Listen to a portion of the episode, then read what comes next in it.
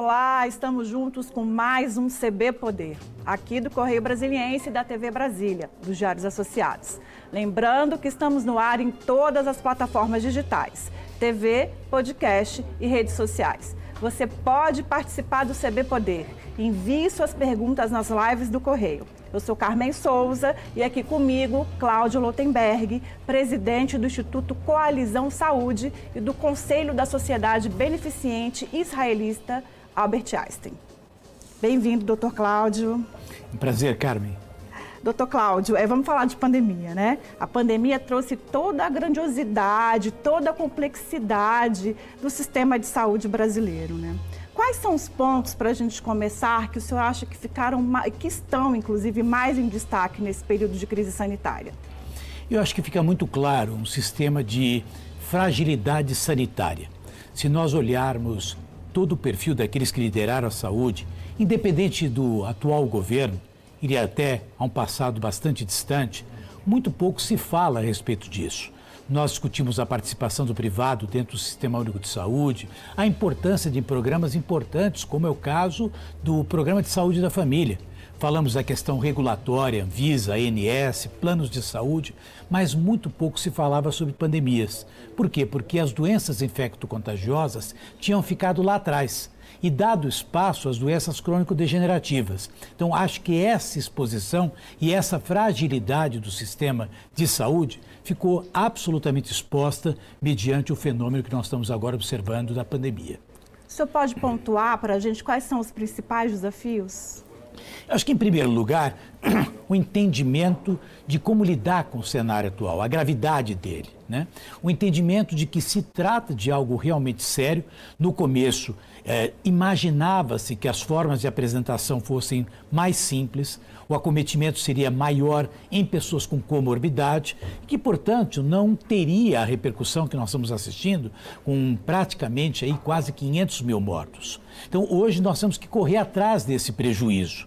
Nós temos aí uma falta de entendimento e, aliás, uma falta de compromisso na busca das soluções, que nesse momento, efetivamente, seriam a busca das vacinas. Né? Vemos muito debate, gente dizendo que está comprando vacina, gente dizendo que deveria comprar mais vacinas, mas a tal da diplomacia da vacina aconteceu tarde. E quando veio, não veio de maneira própria, ainda com muito negacionismo uma falta de um discurso uniforme. Ou seja, aquilo que acontece no plano federal não conversa com aquilo que está acontecendo no plano estadual. Uma disputa política exagerada, uma politização. Enquanto não houver uma voz de comando para que nós possamos uniformizar tudo isso, um exemplo de liderança, eu acho muito difícil que a gente possa contornar. É verdade, estamos atrás de números, estamos atrás das vacinas, quase 25% da população já vacinada, pelo menos com uma primeira dose, mas muito distante daquilo que a gente precisa para atingir a imunidade em rebanho.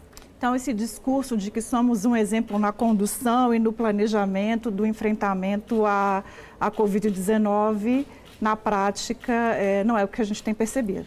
Isso fica evidente, né, para quem quer ver e para quem não quer ver. É, a gente pode, o senhor falou um pouco aí da vacinação, é, é, e eu acho que, que é o assunto que mais se fala, e também é o que se que apresenta os principais desafios no primeiro momento. Essa semana a gente está falando aí da chegada das doses é, da, da Janssen, né? E que são doses, inclusive, que com uma, um prazo de vencimento muito curto e que isso vai demandar toda uma logística aí do Ministério da Saúde para a vacinação da população. É, aí eu acho que entram algumas questões e que remetem a algumas discussões que têm acontecido quanto é, vacinas esquecidas, vencimento de testes. Vem vindo uma semana aí preocupante. É, de fato, veja, nós temos aí, de acordo com os números levantados, até apontados pelo próprio Ministério, 40 mil pontos que estariam aptos a exercer vacinação de forma simultânea. Significa que o Brasil poderia entre 40 e 60 aplicações, milhões de aplicações por mês. Então não seria um cenário trágico se nós tivéssemos a competência para organizar esse processo logístico. É bom lembrar que determinadas vacinas exigem necessidades de armazenamento diferentes das outras. Os prazos podem se expirar, mas é algo para ser feito dentro de um contexto de logística mais profissional. Eu, desde o primeiro momento, defendi que o setor privado participasse de uma forma mais ativa.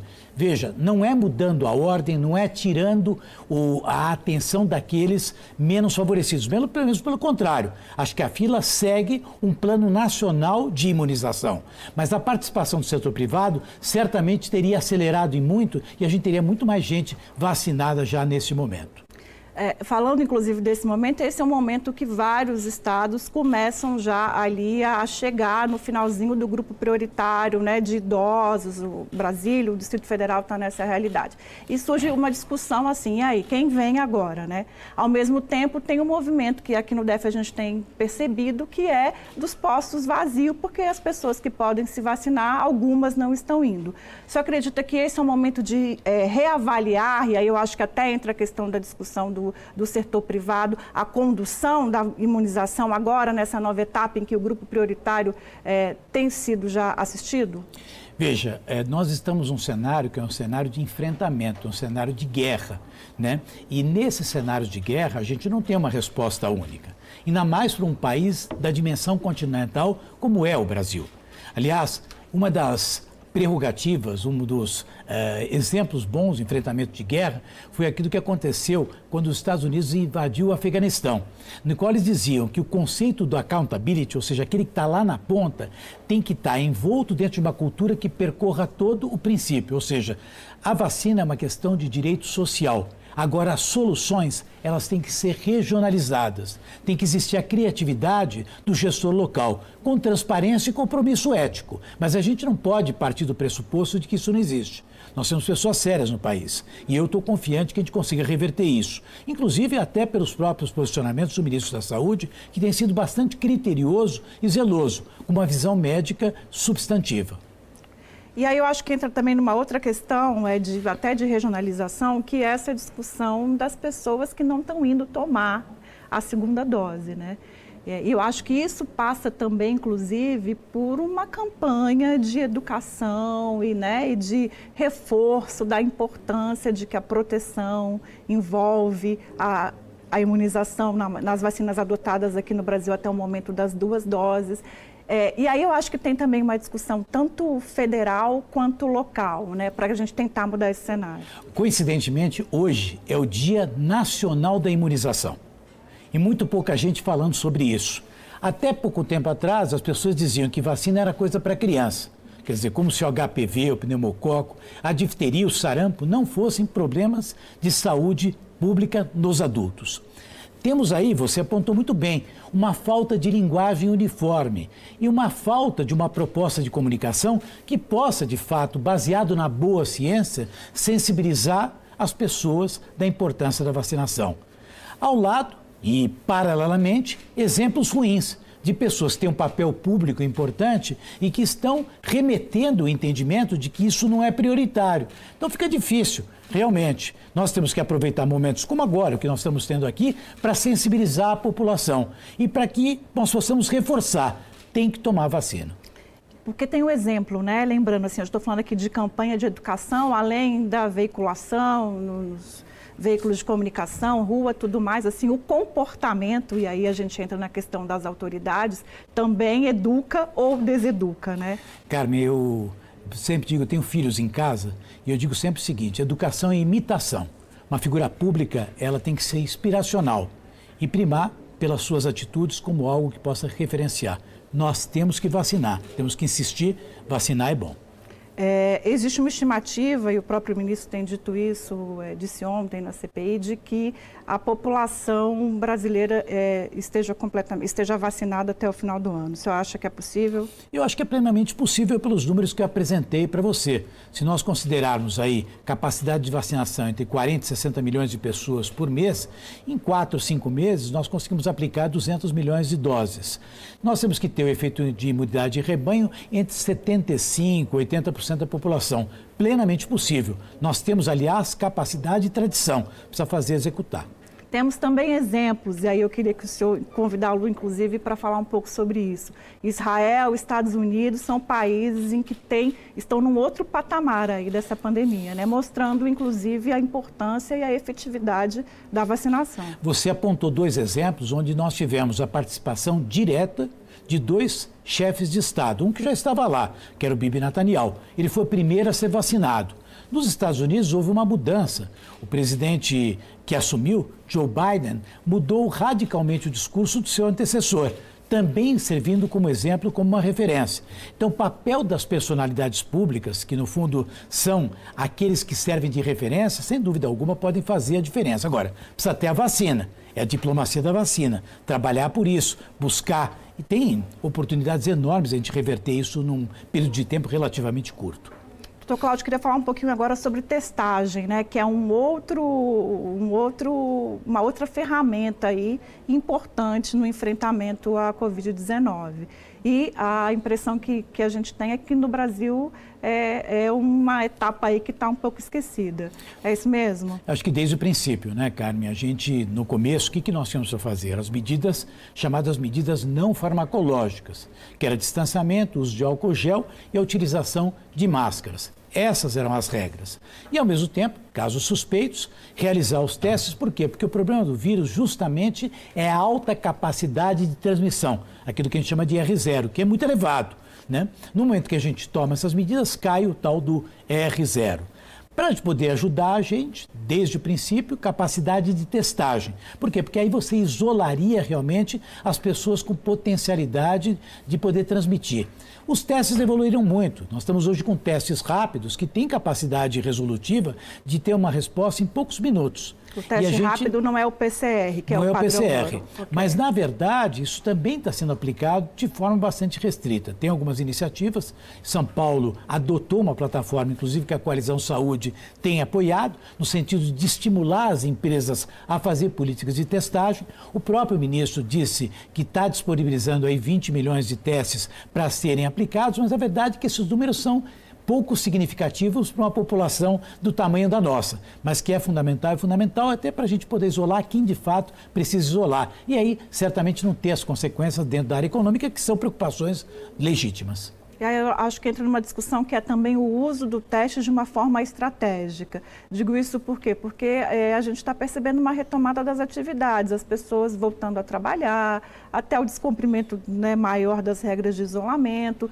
Então, assim, é, ter o teste disponível, além do teste disponível, é saber usá-lo. Né? Sem dúvida, porque você tem até o exemplo do Chile, que está tá na frente da gente em termos de vacinação, mas o número de casos não caiu. Certamente porque a liberação das atividades aconteceu antes do prazo devido. Quer dizer, não basta só vacinar, você tem aí um período intermediário no qual você tem que ainda monitorar as pessoas. E a testagem é algo que colabora muito para isso. É, eu queria falar um pouco sobre a cepa, né? A, a cepa estão chamando de cepa indiana, mas na verdade é a cepa que foi é, detectada pela primeira vez na Índia e que tem se espalhado pelo, pelo mundo e até no, no Brasil também já temos casos registrados aqui. É, aí eu queria falar um pouco sobre a importância da testagem é, é, nesse monitoramento né, do, das novas variantes do coronavírus e, no segundo momento, também é, o, o isolamento, né, de que forma que o isolamento pode frear é, essa disseminação. Veja, a gente não sabe nem se a gente saiu da segunda onda. Estamos falando da terceira. E o mesmo questionamento aconteceu. Tem gente que entre... diz que a gente está na primeira. E a que primeira, não, pois que é, ninguém acabou, sabe, né? né? Eu acho que é até bastante sofisticado saber que cepa é essa, né? Mas o fato é que isso, neste momento, tem a rigor, eu acho que é algo relacionado ao monitoramento de natureza sanitário e algo também dentro de uma linha de visão academicista. De prático, a gente sabe que, no fundo, o isolamento ajudaria muito a gente no sentido de coibir essa transmissibilidade então as coisas não mudaram, né? Quer dizer, a mudança paradigmática vai acontecer com o processo de vacinação. E até agora, quer dizer, o que a gente pode dizer, independente de quais sejam as cepas, é que a gente tem que manter as medidas preventivas não farmacológicas que começaram a ser apresentadas. E a verdade é o seguinte: nunca adotadas de maneira exemplar por quem deveria ser uma referência. Pois é, a gente voltamos na discussão da, da coisa do exemplo, né? Mas é, há muitos especialistas dizendo também assim que tem o cansaço, né? Mais de um ano, um ano e meio que a gente está nesse nessa crise sanitária, mas que com educação, com informação, é ainda possível convencer as pessoas a adotarem ou retomarem é, é, essas práticas. É, é, compreensível, as pessoas estão exaustas, as manifestações de natureza mental são enormes, burnout, quer dizer, uma exaustão né? São danos sociais, os aspectos da educação, crianças em casa, sem procurar frequentar escolas, quer dizer, shopping center aberto, né? É, gente frequentando até parque de diversão e nas ruas, e as escolas fechadas.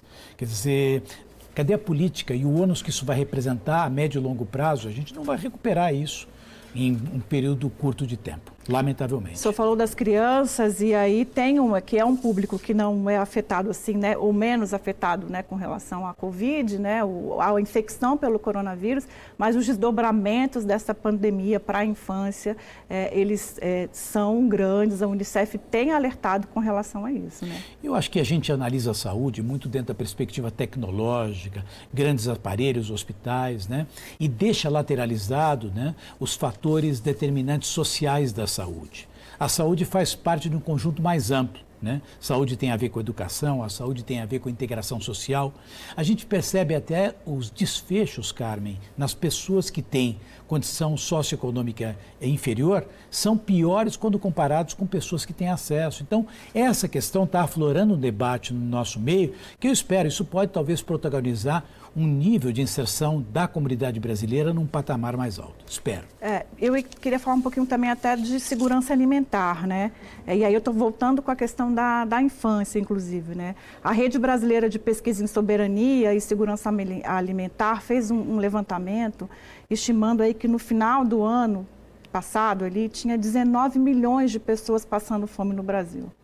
É, isso, e aí pensando em saúde, saúde numa perspectiva mais ampla, né, além de estar ou não estar com determinada doença, é um grande desafio aí pós-pandemia. Olha, quando a gente fala de saúde, né, de novo, a gente tem que ampliar o contexto. É falar de cidades sustentáveis, é falar de meio ambiente, é falar de alimentação. Agora, o que é mais triste é que a gente comemora uma estratégia de negócio na área de agrobusiness e a gente não está dando alimentação para os nossos próprios brasileiros. Então é um ponto, acho que importante para uma reflexão nossa dentro de uma visão responsável de um país mais justo. Pensando em pós-pandemia, que eu já vim aqui trazendo essa reflexão, o que o senhor acha que depois que a gente passar esse, essa crise sanitária, é, o que, que vem de desafio? Olha, eu acho que, em primeiro lugar, reposicionar alguns aspectos que envolvem, primeiro, a importância da boa ciência, né? a importância do autocuidado. Mas algo que caminhou durante o processo da pandemia, que foi justamente o cenário da telemedicina. Nós sabemos que, no que tange à visão da saúde digital, chamemos assim de forma mais ampla, muito pouco acontece, muito pouco de integração de sistemas. E eu vejo na telemedicina um passaporte de acesso. Acho que se nós conseguirmos, de fato, regulamentar, e nós estamos atrasados, o Brasil não regulamentou de maneira formal, está usando em caráter excepcional, embora eu acho que vai consagrar, porque a população não vai abrir mal, mais mão. Mas nos Estados Unidos, a telemedicina é regulamentada desde 1996. No Reino Unido, 98, e até em Angola a gente tem telemedicina regulamentada. E o Brasil ainda está discutindo isso. Quer dizer, a telemedicina leva acesso, inclusive a pacientes do SUS. Nós temos experiências importantes. O Hospital Israelita Albert Einstein, por exemplo, de São Paulo, prestou um amplo atendimento, disponibilizou uma plataforma de treinamento para médicos para cerca de 20 mil médicos. Só 4 mil aderiram. Houve um projeto de teledermatologia eh, que eliminou uma fila com 65 mil atendimentos na cidade de São Paulo. Então a telemedicina, na verdade, ela está restrita, não é para o rico que já usa, está para o pobre, para aquele que precisa do sistema público. E a gente tem que democratizar isso. Então é uma obrigação da gente regulamentar, colocar isso para implantar, porque isso, no fundo, vai representar a grande ferramenta de equidade que é fundamental no princípio da própria, do marco constitucional da saúde. Doutor Cláudio, a gente vai fazer um pequeno intervalo, mas voltamos falando de telemedicina e enfrentamento à Covid-19. Obrigado. CB Poder volta em alguns instantes e depois do intervalo seguimos a nossa entrevista com Cláudio Lotenberg. Fica aí, a gente volta daqui a pouquinho.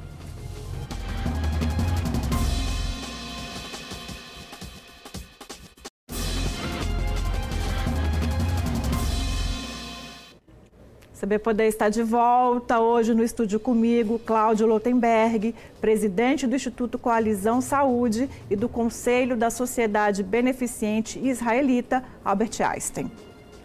Doutor Cláudio, é, vamos retomar a discussão da equidade, da telemedicina e eu queria colocar junto aí a pandemia também, né?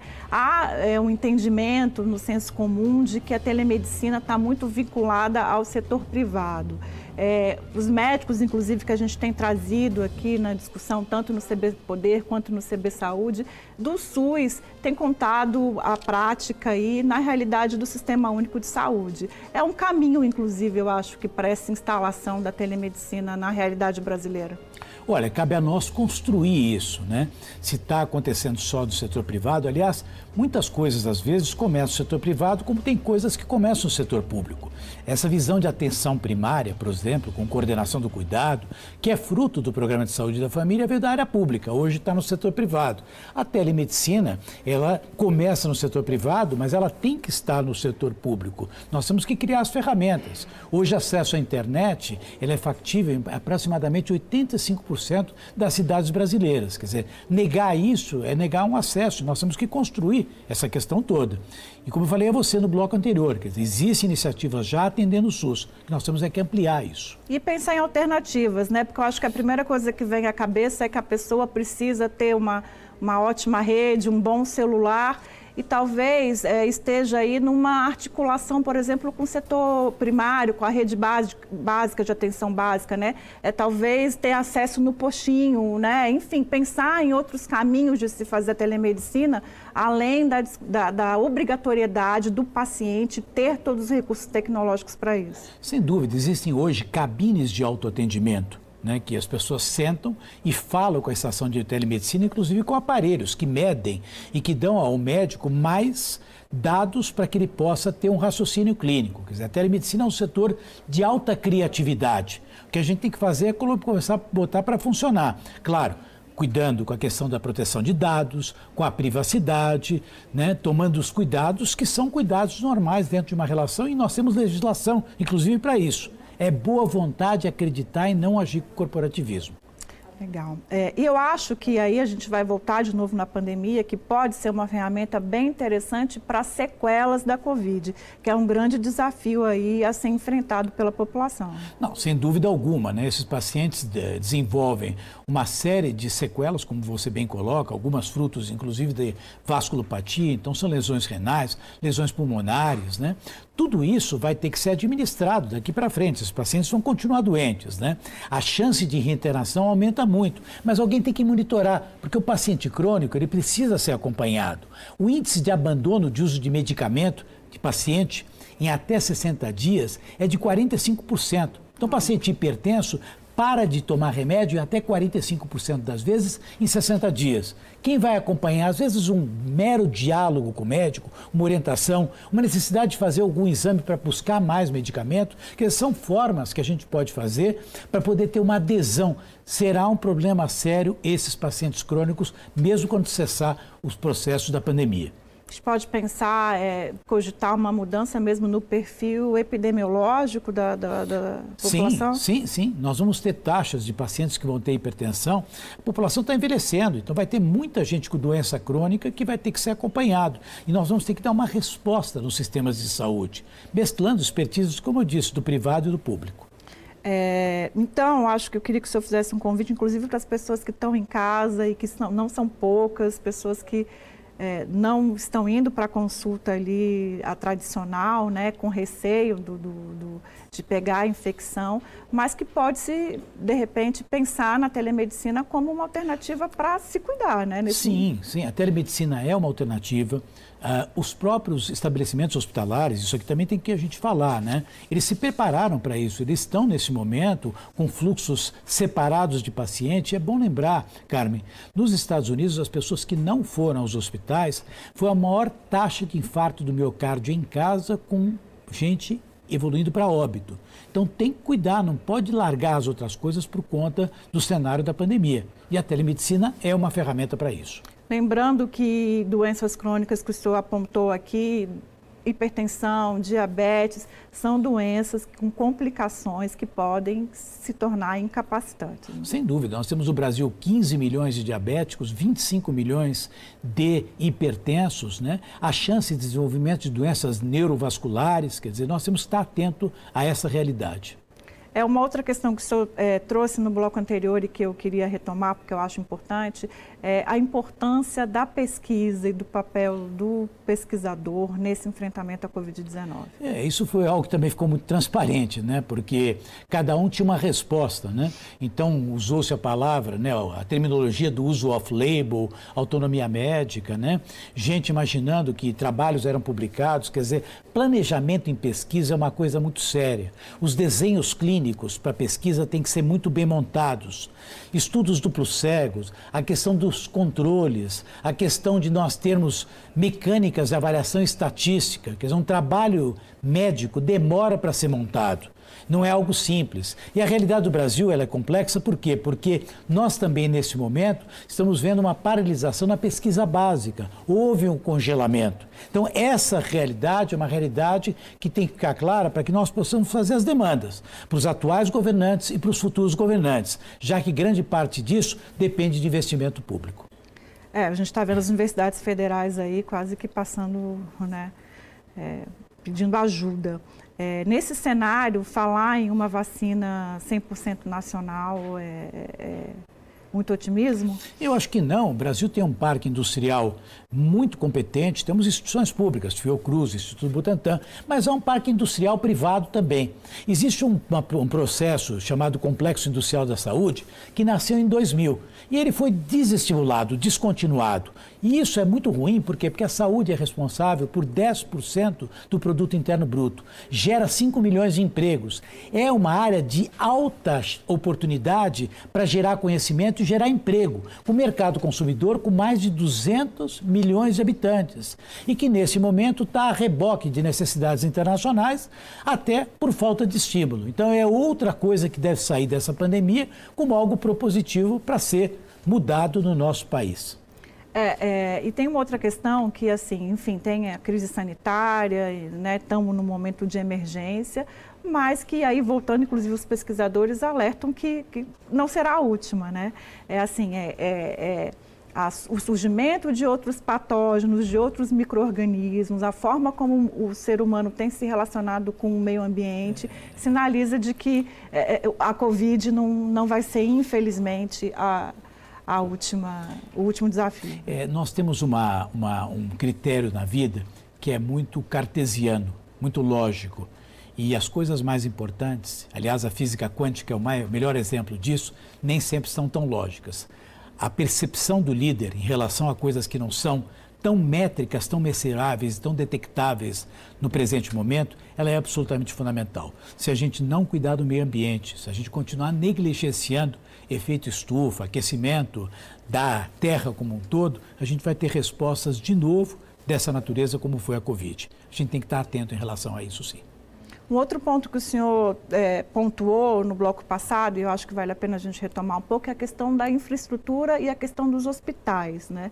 Também está muito evidente. Né? É, e aí, é, é, pensar em números de UTI, números de leito, é, diante de toda a crise, é uma discussão, às vezes, em alguns momentos, sem sentido. Né? Como é que o hospital, como essa, essa estrutura hospital sai da, da dessa crise sanitária. Veja, nós estamos num processo de deshospitalização. Exatamente. Com os procedimentos minimamente invasivos, as altas eram mais precoces.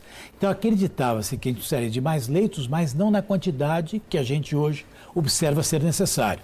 Eu acho que isso muda um pouco o desenho da assistência dentro dos hospitais, que tem que ter um papel realmente naquilo que se chama medicina crítica. Para as coisas mais simples, deshospitalizar.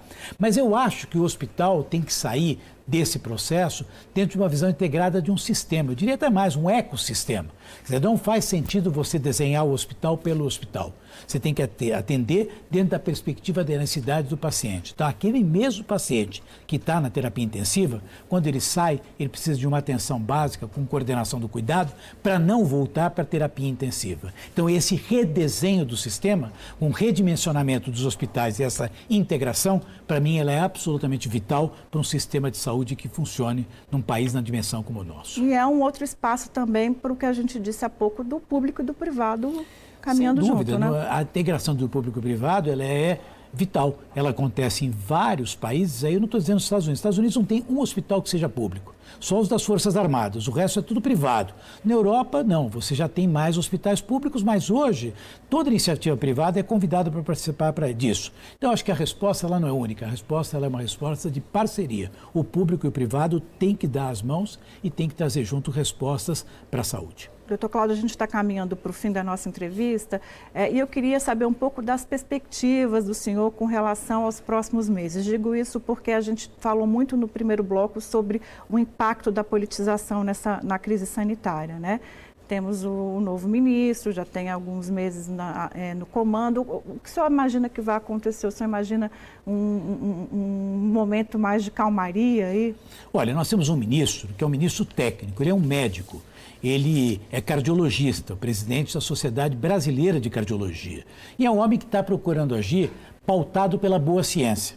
O cenário político anda em paralelo, com pressões de todas as naturezas. Não é simples para ele conciliar tudo isso. Entretanto, eu sou otimista. Eu acho que a gente tem uma perspectiva sim de buscar as vacinas, eu acho que a gente tem uma perspectiva de uh, acelerar o processo de vacinação, ou seja, não é só ter a vacina, mas é distribuir e entregar. Eu só espero, e aí sim, não depende só do ministro, que as autoridades, de forma geral, elas parem de politizar e que elas adquiram um discurso uníssono, que seja capaz de integrar a população no entendimento mais adequado da gravidade que é o quadro dessa pandemia. E do ponto de vista de saúde, assim, é considerando essa perspectiva de boa parte da população vacinada até o final desse ano, teremos um 2022 melhor? É o grande desejo e a grande expectativa. E eu acho que a gente, como gente que quer construir um bom Brasil, tem que trabalhar por isso e, sobretudo, acreditar. Doutor Cláudio, infelizmente terminamos a nossa conversa. Agradeço imensamente a participação do senhor aqui do CB Poder e fica o convite para uma próxima conversa. Muito obrigado. CB Poder fica por aqui. Muito obrigada pela sua, sua companhia. Até a próxima. Use máscara. Tchauzinho.